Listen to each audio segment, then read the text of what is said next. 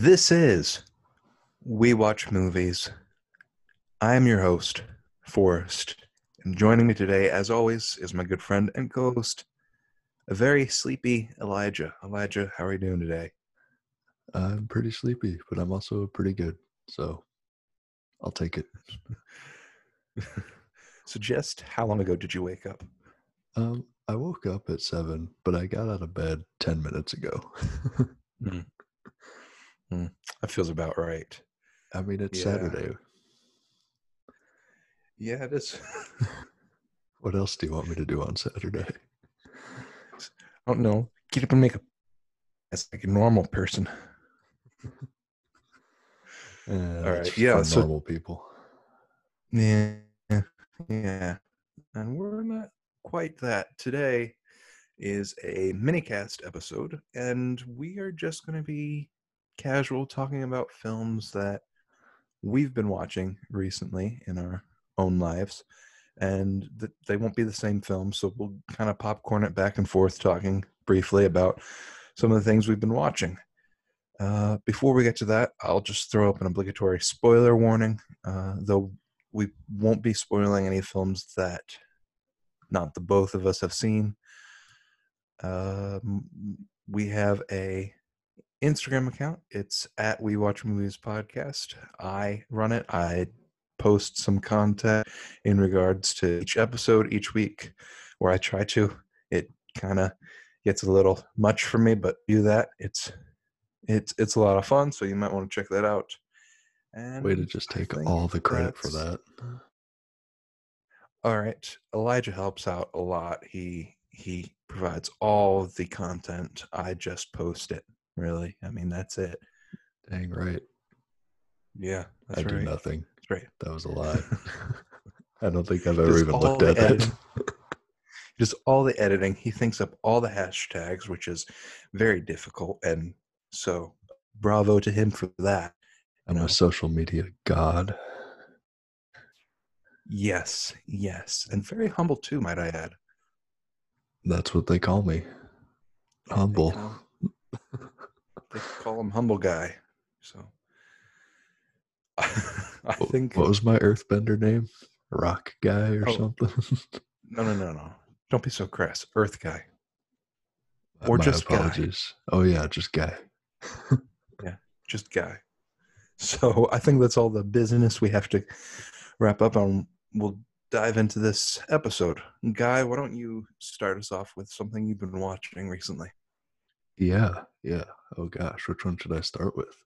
Um, Hmm. I'll start choices. with that one. I Oh, yeah, that's a good choice. Thanks, thanks, thanks. I finally got to see Birds of Prey or the Fantabulous Emancipation of One Harley Quinn. And it was great. It was a great time. I really loved it. It certainly is not groundbreaking in any way, but Cathy Yan does a great job in the director's chair. She uh it's like very well put together, visually clear. The action is solid. I figured out I learned the the stunt coordinator for the movie was the same guy, same team that did John Wick. So the Hmm. stunts were quality. Um, the story was very simple. It was bad guy wants a diamond. Let's stop him from getting the diamond. Uh, but the characters really stole the show. Margot Robbie absolutely kills it. So does the whole cast. Everyone kills it. Uh, Mary Elizabeth Winstead steals every scene. They're all scene. killing in this film. They are all killing in this film, and it's Yeah. really fun to watch. Um, Yes. Elijah loves to watch killing. It's his favorite thing. I- That sounded weird. I mean, it's kind of not wrong. um, okay, I wasn't expecting you to agree with me when I said it. I mean, your favorite movie's Logan, so shut up. Uh, Hmm. Yes, but not for the same reasons that it would be your favorite film. Were it your favorite film? I don't. I don't. I enjoy the technical aspects behind well done action, and if that action involves well done killing, then I'm done. so down. be it. Yeah. Um, Just a cherry on top. but Birds of Prey was great. Ewan McGregor hammed it up as Black Mask, and it was glorious. Is that a good thing? Yeah, yeah. He he owned that role. It was hilarious. I loved him in it. Mm. Um, Mm. Yeah, it was just a super super enjoyable popcorn movie. It was kind of um, like a I'd say a top tier popcorn movie where it isn't just mindless trash, but it's not like high art or anything. Just really solid. I gave it four stars on Letterboxd. I'd definitely watch it again. Wow, very, that is very, very violent though. Like it, it's R for a reason. So if you're not into that stuff, I was yeah. Yeah, I was gonna ask because I don't know, at least for me, I hear popcorn and there's a connotation of being very light in content and you know I more mean just like a sit back and watch the pretty colors movie. You don't have to Mm. pay a ton of attention to the plot. You can, and there's definitely some depth there, but it's a really solid, just fun movie. but definitely not for the kids, it sounds. no. Lots of legs Right. are broken backward. Also, a hyena eats a guy's leg. Yeah, that's weird, but hey. Yeah, that's interesting. It's yeah, it's not it's not a film that I was particularly interested in seeing when it came out, and I still don't hold any interest towards seeing it today. But I know you've been looking forward to it for a while. I, I thought the marketing for this film was dreadful. And the fact that they changed the name of the film in the middle of the theatrical run before everything got shut down, I thought was too little too late. They probably should have started it off by calling it Harley Quinn's Birds of Prey, or even just Harley Quinn would have sufficed. It sounds like to me that the majority of the film was just Harley Quinn. Yeah. From what I've read, is is that accurate? Uh, I'd say it's like 75% Harley Quinn's story. Mhm. But all the other birds are awesome. So it's not like they're useless. Mm. I I think uh yeah, the name change was stupid, but I did like the trailer. And the trailer is what got me interested, so at least that part of the marketing was effective. it's the Suicide Squad film he always wanted. It really is. It was so much better than the flaming pile of garbage that is Suicide Squad. Well, that's a little harsh. No, I'm just, no, I'm just kidding. much I'm too easy. I'm just kidding.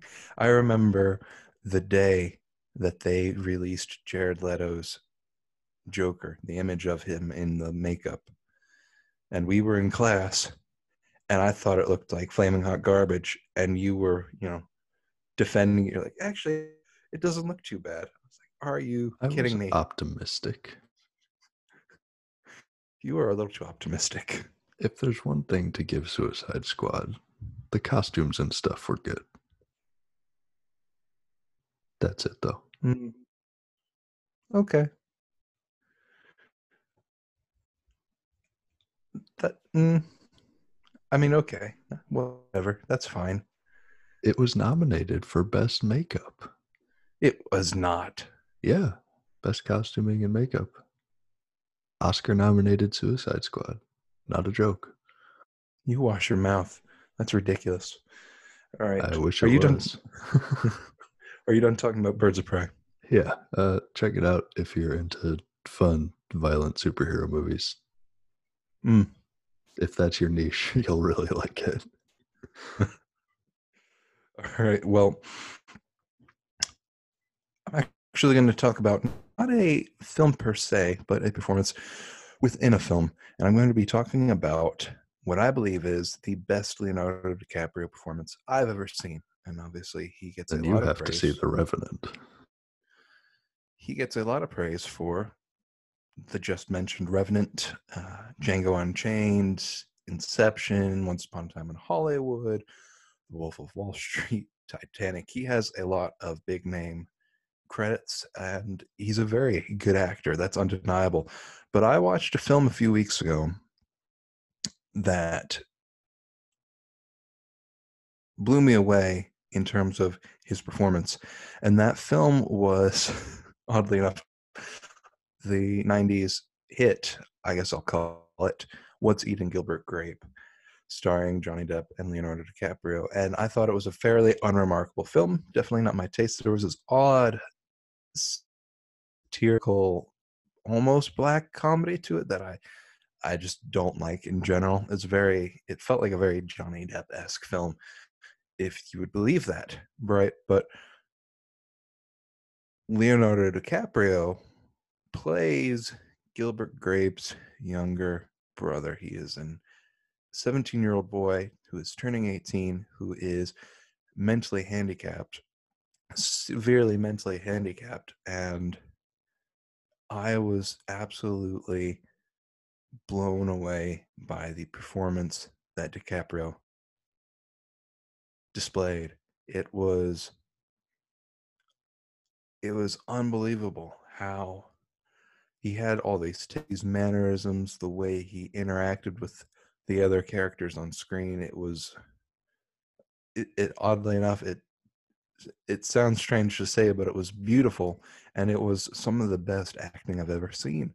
And apparently he performed so well that at the movie's premiere, people were stunned when they realized that DiCaprio himself was not mentally handicapped in any way. It is nothing else. This is a film that I gave two and a half stars on Letterboxd. Like I said, it was unremarkable, but for the pure, it has value for just watching DiCaprio's performance, which I think is the best I've ever seen. Uh, and granted, I've not seen all of his movies or even all his hits, but I definitely think he had he deserved an Oscar nomination for his role in this film.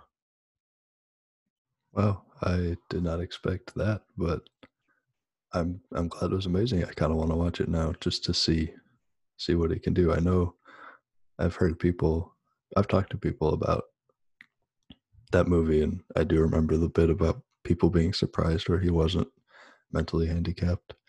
Uh, right. I'm yeah, that's super cool. Um, so yeah, you, was, you'd say it's mostly just worth watching for the performance. Oh yeah, I, I I would say that I gave it an extra half star to a full star on Letterboxd purely because of DiCaprio's performance. Every scene he's in, he captures the whole thing. He captures the whole show. You're not paying attention to any other character except Di- DiCaprio's character.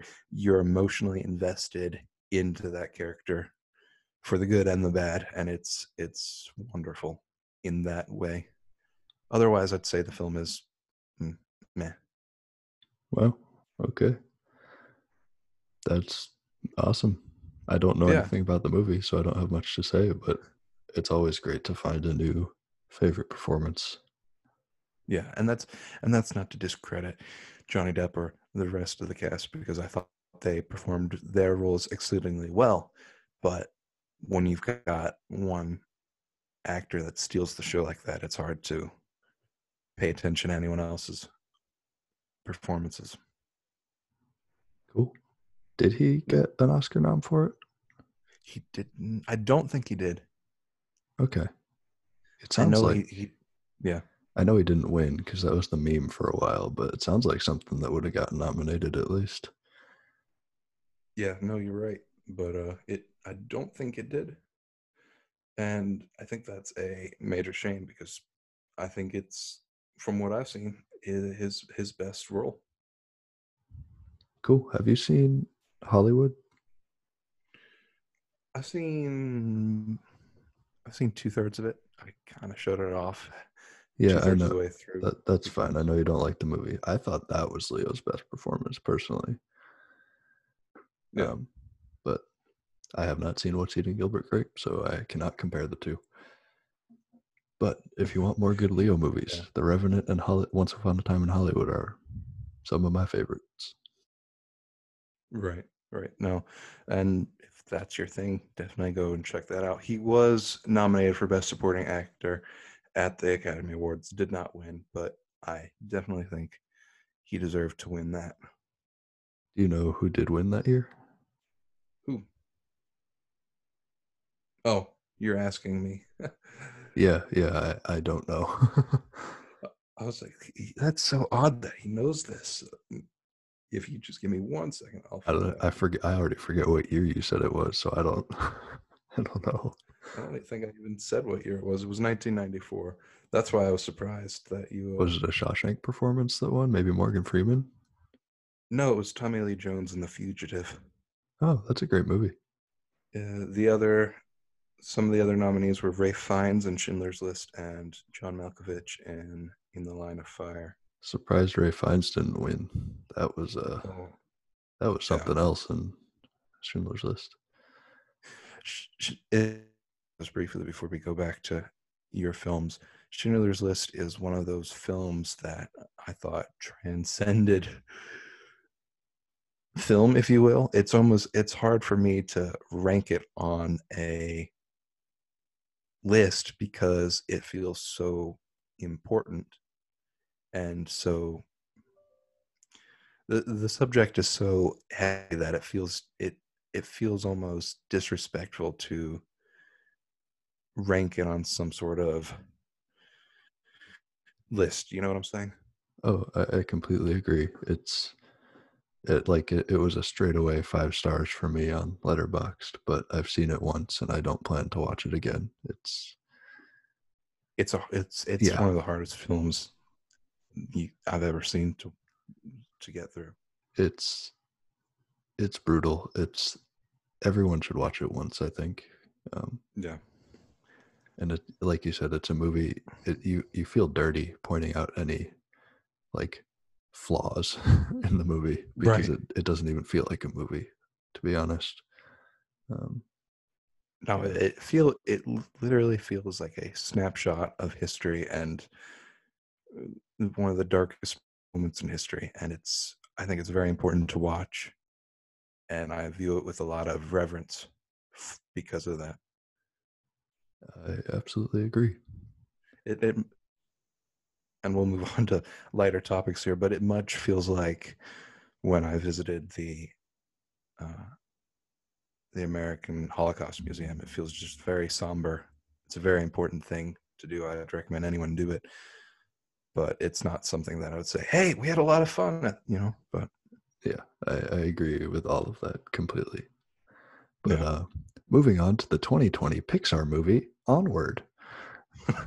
nice segue Thanks, man. Uh, so I I missed Onward in theaters. I think it was in theaters for like two weeks before everything shut down. Um, but yeah I, I have Disney Plus, so I Hey. watched it. Jackie and I watched it the other night, and I was like so extremely surprised. It is brilliant. I loved it. Um, I one of my favorite Pixar movies, probably top tier. Mm. It's the story of two elf brothers in this weird fantasy world set in modern times. If you've seen uh, Bright on Netflix with oh Will Smith, it's like that Oh. except animated and, and I better hear it's good yeah it's good um but onward it's about two brothers two elf brothers who uh are being raised by a single mom because their dad died of some illness um, before the younger brother was even born. Hmm. and the younger brother voiced by tom holland i think his name is ian. I don't want to guarantee that. I think it was.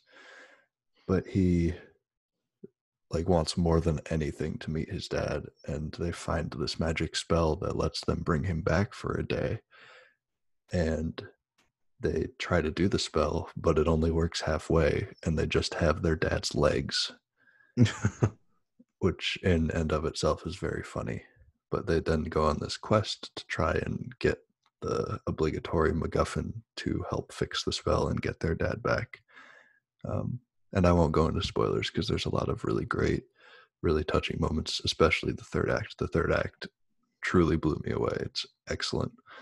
Um, but it's got one of the more surprising and unique messages in a Pixar movie, I think. I don't think it's a movie I, I like I feel like a lot of Pixar movies that are praised are just made to be emotional and they're like, okay, we're going to write this movie and it's going to make you cry. This movie felt like they wanted to write a great story and the emotion flows naturally from the story. Right. Um, I really, it was very effortless in that way. The script was very clever, lots of great just setups and payoffs, and the characters were awesome. The voice performances from Tom Holland and Chris Pratt were amazing. It's beautiful, like just stunning animation. Uh, one of the best animated movies I've seen in recent years, and I'd put it probably just under Inside Out and The Incredibles in terms of Pixar movies. It was really, really great. Wow. I praise because I know you adore both The Incredibles and Inside Out.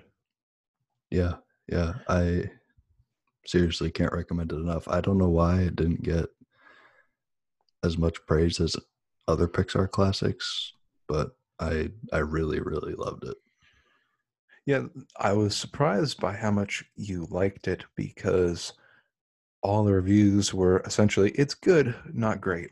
And that's kind of the area it fell in for me and then the fact that it went pretty quickly to Disney Plus kind of made it quickly forgotten and obviously in no fault and no fault of its own, but I kind of forgot about it.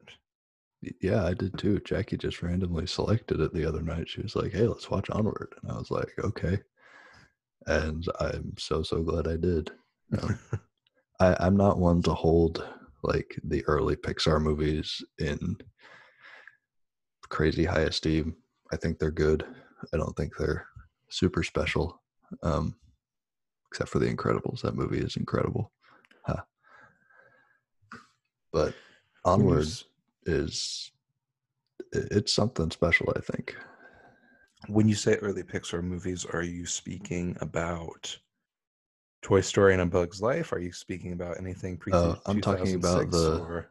I'm talking about the like the ones that everyone holds in reverence, like the the OG Toy Stories, um, um, Nemo, Monsters Inc., all those early ones that are like, oh my gosh, it's the best thing ever. And like, I get it, we all grew up with those, but I don't think they're that special, honestly. I would disagree with you on the first two Toy Story films. Otherwise, we had this conversation this week. I've never been this major Pixar fan, but certainly what Toy Story did to revolutionize that form of animation is can't be forgot ignored and it, it's just yeah I, I, like those first two toy story films a lot and not just because I, I do like them and I, I get that toy story was important but when you look at it as a movie mm-hmm. it's, it's good all right opinion.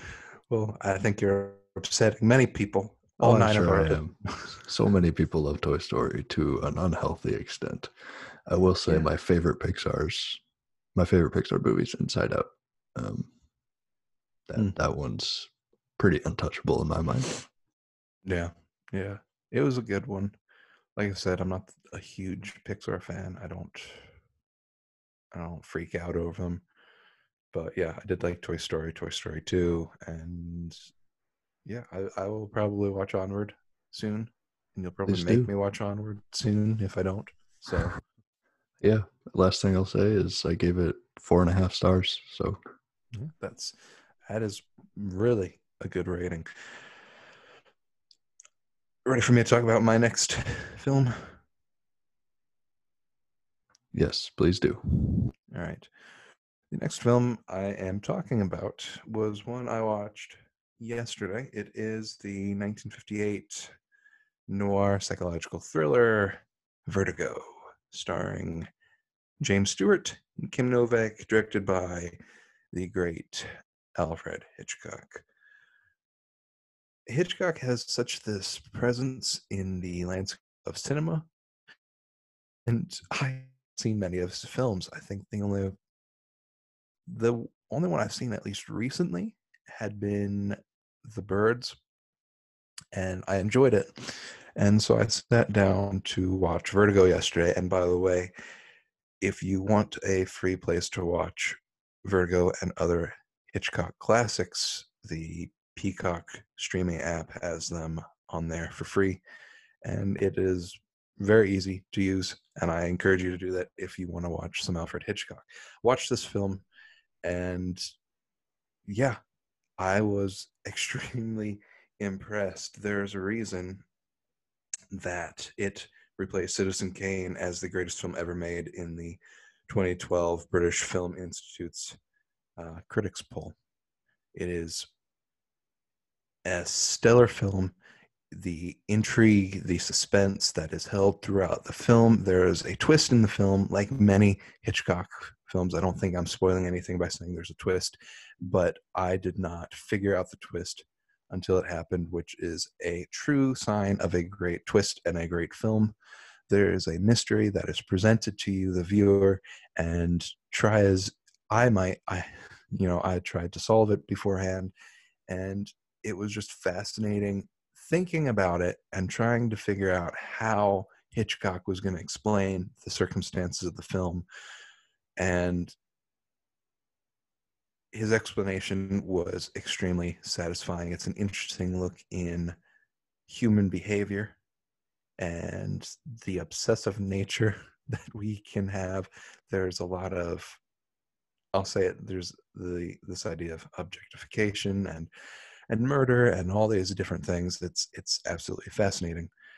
And I definitely encourage anyone who hasn't seen it to go watch it. One of the I think there are many Hitchcock films where even if you haven't seen the film, there are certain scenes that just everyone knows about. And there's one scene in the middle of the film where James Stewart's Scotty has a nightmare, and you can see him sleeping in the bed, and the the lights the the lights start flashing between red and blue, and there's just this iconic beating pulse of a score that is singed in my mind. It's one of the best moments of film I've ever seen. I love this film to death. I gave it a five stars on Letterboxd. Definitely recommend you guys go and check it out. Well, that's awesome. Um, I don't know if you mentioned this, but is it is it a murder mystery? Is that what it is? Yeah, yes and no. that's the original mis- the original mystery that's presented to you is not a murder mystery, and but there is murder intrigue certainly involved in that, and it's it's definitely better if you go and watch it yourself. I don't know if this is one you interested in, Elijah, but I would definitely recommend it. Yeah, I haven't. I've only seen two Hitchcock movies. Um, so, and this is not one of them. So, mm. I'll I'll probably watch it at some point. It sounds really good, to be honest. Uh, the one thing I can offer to this conversation is that Vertigo and Hitchcock was the first was the first movie to popularize the dolly zoom technique, mm. also known as the vertigo shot, um, where the camera um, pulls away from the subject while simultaneously zooming in. And it gives this really weird effect. Um, yeah. There's if, a lot of that. Yeah. If there's, if you don't know what I'm talking about, the scene in Guardians of the Galaxy 2, funny enough, when Star Lord is under the influence of Ego and Ego mentions that he killed his mother, that shot of the mm. of Star Lord's face. That that's a vertigo shot. Yeah, um, it's a great. That's a great shot. Yeah, I think it's super cool, and I love seeing them in movies. That yeah. is all I know about Vertigo. Definitely go and watch it. It's a it's a great film. You will not regret it. Good to know. I'll write it down. Actually, I won't because I don't write many things down, but I'll remember it. No, no, that's fine. That's fine. I'll remind you because you won't. Why don't you tell us about your next film? Okay, last one I'll talk about today. Watched it last night. because Jackie hasn't seen the How to Train Your Dragon movies. So I was like, well, we got to watch the How to Train Your Dragon movies. So I bought the trilogy and we started last night. And dang Mhm. it, the first one's a really good movie. Um, it's just like, it's nothing mind blowing. It's not some perfect masterpiece, but it's just really good. Uh, DreamWorks' best uh, franchise by far. Um, I can hear all the Shrek fans screaming right now. Shrek's a meme. They're not good. You know, I agree with you. yeah. Um, the Dragon movies, though, I have not seen the third one. Very excited to, but Dragon one and two are phenomenal. Two is, I think, the best animated sequel that I've seen, maybe ever. Um, But they're not Pixar, so they're the worst. yeah, well, we just got over me talking about how I think Toy Story is overrated. Now you're gonna make everyone hate you. oh, I'm sure they already do. I love Speed Racer. Remember?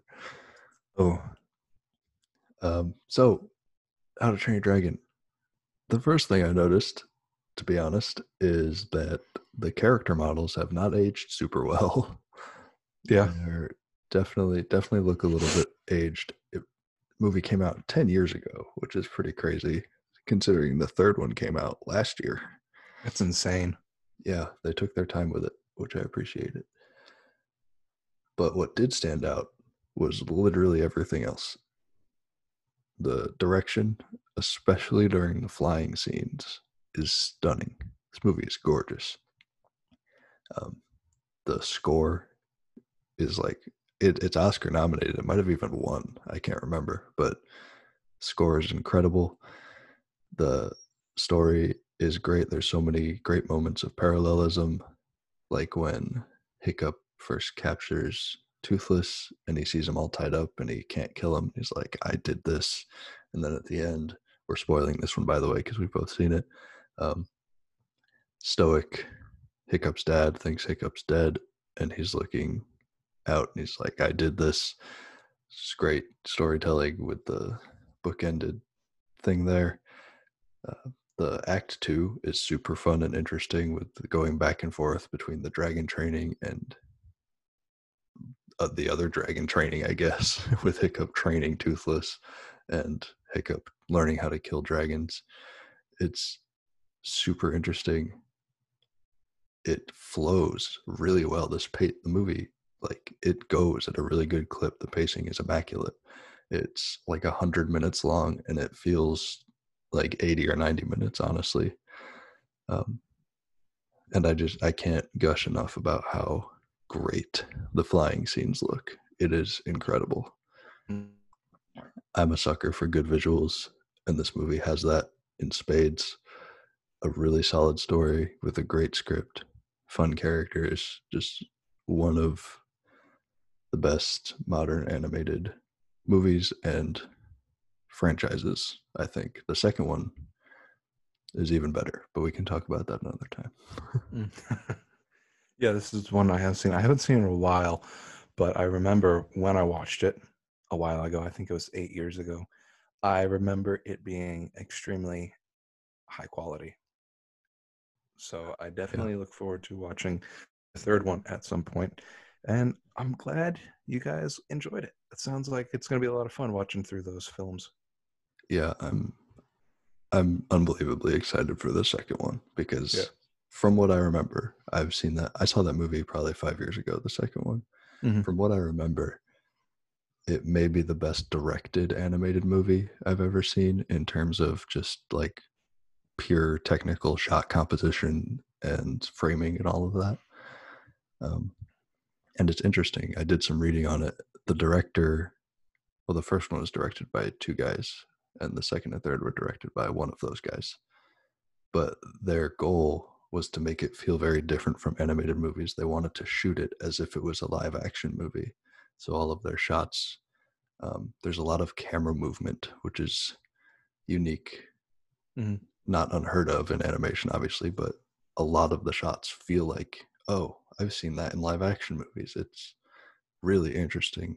Um, really cool, and I just you can one of the few animated well one of the not one of the few sorry it's one of those movies that you can just tell the creators really really cared about making a great movie um, they weren't phoning it in in any sense of the word and if you haven't seen the dragon movies watch the dragon movies they're great They get Guy's seal of approval.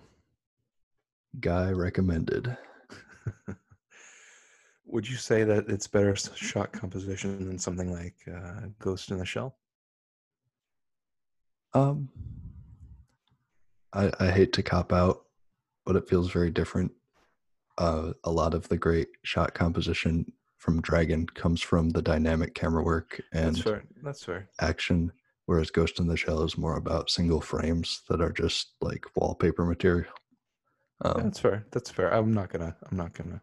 yeah, I'll say I'll you on that say. I think the art is better in Ghost in the Shell by far, but the direction purely Hmm. not from like a storytelling or symbolic standpoint, but the technical camera work is better in Dragon.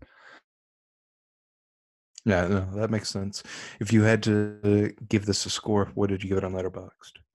I have it at four stars right now. It's just really great, really well made. Uh, the second one I have at five stars. Hmm. So I'm Wow. excited to see if If it's as good as I remember. Yeah. yeah. Glad you enjoyed it. Yeah, love it. Uh, you have one more movie to talk about, yeah? I do. I do. It is the 1960 Alfred Hitchcock film Psycho. Okay, no, I- please don't spoil this one because I really want to see it. Yeah, I'm not gonna. I, I just certainly will not spoil it. Like I said, released in 1960. I think this is probably. I'm not gonna say it's his. I I think many people will argue with. I think this is certainly his most iconic piece of work, and even if you haven't seen the film, everyone has seen at least one iconic scene from this film. Most people know the shower scene. Yeah, yeah, and and I'm sure there is a large part of people out there that know the ending without ever even watching the trailer for this film, which is interesting because, by the way, the trailer was a six-minute long trailer that contained not a single second of film from uh, from this film. It was all. It was purely Alfred Hitchcock walking around the the site of this film and talking about the location and it got people crazy you know it got people revved up enough to go and watch this film there's a lot to discuss about this film and it'd be interesting to give it a full segment after you've seen it. I'd be down for that. yeah certainly not just from the story aspect but everything that went into into the story in the build up towards it in making the film. There's so much controversy. It's so odd. It was the first i believe it was the first on-screen appearance of a toilet flushing and that was very controversial Really controversial material there. Yeah. Uh, there were other things that were far more controversial. The opening scenes, the shower scene that got the review board very up in a tizzy. And yeah, Hitchcock had to work through all that. The yeah, it's it's a great film. I just want to talk about obviously, like I said, there's a lot in this film. There's a lot that will surprise you. It was interesting going into watching this film, having never seen it, never looked up any synopsis of the film, and because it's so it's so popular, I already knew how it was going to end before I even began it. So it didn't quite have the same effect on me as Vertigo did, perhaps. I will say this film is so good at suspense, the anxiety it filled me with, the fear it filled me with, the it, it's so creepy and disturbing on a lot of levels. Still not well. It, it it's it's very dark and there are some very harsh moments in it. It this film came out after Vertigo, which was shot in Technicolor. However, instead of using his big film crew, Hitchcock decided to use a television crew to film this movie, and it's shot in black and white, and it looks mm, it looks less. It, it looks lower budget, which I think gives it maybe a cleaner look than the Technicolor, which I don't think has aged well at all. And I think that's why it has remained one of the reasons why it's remained so iconic and so rewatchable today. This film, he spent eight hundred thousand dollars making this film, and the return on it was fifty million in the box office. And I'm assuming that's not all at once, but it's it's lifetime run. Yeah, it's a That's pretty profitable. yeah, yeah. I would That's- say it's like a lot of percent return. yeah it's it's more than 50 times a return. It's a very good film. Definitely recommend watching it. I gave it a four and a half stars on Letterboxd yeah it's it's a it's a great film. I, I will note one thing i want to hear your thoughts. Both vertigo and psycho received mixed reviews from the critics but after the audience loved both films it forced the critics to go back and re-review both films That's kind of hilarious, honestly. Um, and it gives me hope that one day Speed Racer will be widely received as great. but I, I'm glad you loved both of the Hitchcock movies. I am curious. Do either of them hold a candle to 12 Angry Men? And I know they're very different. Oh, that is yeah, that's that is really hard to I mean that is uh, it's hard for me to say. Obviously 12 Angry Men is something we've discussed and we both agree is I I can't identify a single flaw in that film. Uh, they're just so starkly different. I would say yeah, I would say they they at least hold a candle to them. Okay. Wow. That's high But- praise. but I wouldn't necessarily say either are perfect. Where 12 Angry Men is definitely, like I said, a film that I can't find a flaw in. Oh, so, yeah, That's awesome. yeah, I'm- it, you definitely need to watch it. I, I want to. I've been every time I go to Walmart, I look and see if they have it in the five dollar bin, and they've yet to. So Mm. Your Walmart is lame. uh, t- trust me, my my Best Buy and my Target here in Bloomington have not restocked in a while.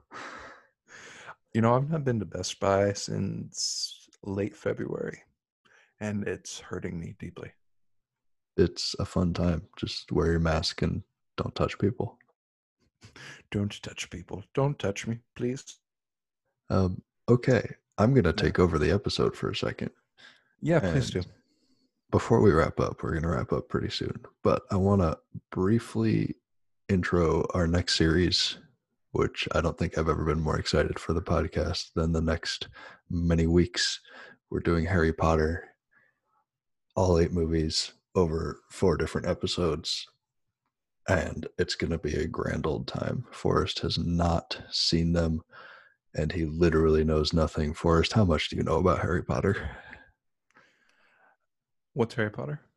Okay, and that's actually kind of accurate. He knows absolutely nothing. He knows that the main character's name is maybe Harry Potter, I think. Um, so I I, want to. I think Daniel Radcliffe is in this film. he is. He he is in it a little bit. He's in. I think they cast him because he was so popular. He was such a popular actor, right? Uh, yes, def Yeah. definitely. That's the reason. Um, I I do want hear this ask you franchise hurt his his career a little bit. just a little bit. He totally didn't get set Right. for life off of it and can now do movies like Swiss Army Man and Guns Akimbo. Mhm. Those are movies. Yep. Watch them at your own risk. Um, I do want to ask you, what are your expectations going in to Harry Potter for the first time? I don't have any expectations. I don't know. I I know so little about it. I don't know what to expect. I know that people either absolutely love these films to a unhealthy level or they haven't seen them at all. And or they just don't like them. So I don't know what to expect, Elijah. It, it it's hard for me to have an expectation of something I know so little about. I think they're going to be good, at least. I don't think Yeah. they're going to be atrocious in any way. I don't think they're going to be bad. I think they're at least going to be quality film, quality story. Yeah, one thing I can say fairly objectively, I think, is that at the very, very least, they are all competently made movies. I don't think you'll be offended by anything on screen. Um, like like you said, I don't think you'll think anything is atrocious. You may be just lukewarm on them, uh, but I don't think you'll hate them by any means. Yeah. Yeah. You've been wrong before, but hopefully I don't hate them. Please don't hate them. Otherwise, we'll have a repeat of Die Hard. otherwise I'm picking solo for our next episode. I will use my veto powers on Solo. I promise you. No. What we're gonna do is if you hate Harry Potter, I'm picking solo and you're gonna mute for 30 minutes while I talk about how great solo is. I might take a nap. I mean, that's fine. That means you won't be able to say anything bad about it. Uh, back to Harry Yeah. Potter really quickly, just so people can get my perspective. Uh, I am nuts about Harry Potter. yeah, you are. I read the first book in first grade and proceeded to read them all thereafter. I vividly remember receiving the seventh book in the mail and devouring it when I was nine. And I've read them like 10 times since then. I've seen all of the movies dozens of times. I've owned multiple copies of every book. I own every movie on Blu ray and DVD. And it's kind of unhealthy, but also I'm not upset at all. Um, my favorite of the movies are eight, three, and five. And my least favorite is two. So, yeah, I know that gave you nothing, but that's where I'm at right now. I'm ex- I'm interested to see if any of my opinions change. I haven't actually watched through all of them in a while. Um, Fast forward several weeks from now, and Elijah realizes they're all bad. uh, don't you ever say that again. uh, that's rough, buddy. Wrong franchise. You'll note, at least I hope, that Harry Potter has an equally number, equally large number of applicable in all scenarios quotes. I quote Mhm. Harry Potter so much. Jackie gets kind of sick of it, but I, I don't. sympathize with her. Does she like Harry Potter? yeah, yeah. She has seen the first three movies. They're a little scary for her. Um, a little Wait, intense. You didn't but tell she me they were scary. she I loves. if I want to watch this. Eh, you're fine. She loves the books though. yeah. Um, I think. Oh, one thing to note: the first two were directed by Chris Columbus. The third was directed by Alfonso Cuarón. The fourth was directed by Mike Newell, and five through eight were directed by David Yates. The only, they Hmm. were all written by the same guy, except number five was written by a different guy. I thought they were all written by a woman. J.K. Roll. Uh, Forrest screenplays and books are different. First off, how dare you assume I was serious?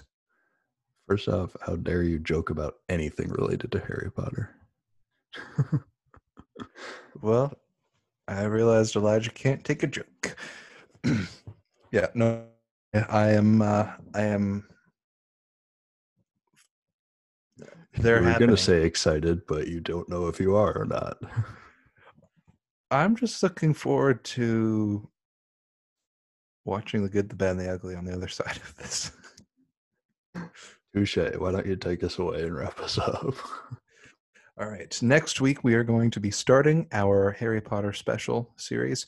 We will be watching the f- Harry Potter 1 and 2, I guess. Harry Potter and the Sorcerer's Stone and Harry Potter and the Chamber of Secrets.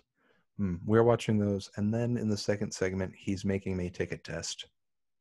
Yes. So He's going to find out what house he's in. I'm in my house, but You'll you'll understand after the first movie, like 30 minutes in.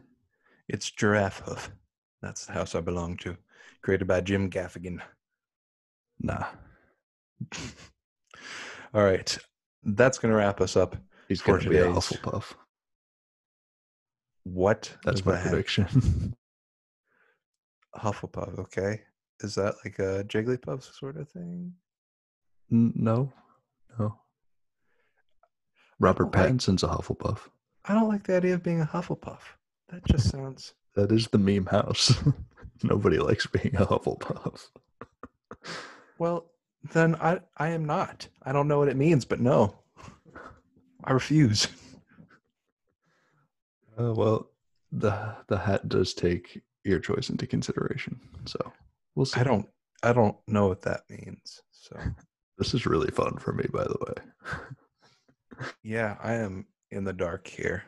So that's gonna do it for today. I have been Forrest. He has been Guy. This has been We Watch Movies. You guys have been beautiful. Until next time, stay beautiful. It's Harry Potter time, baby.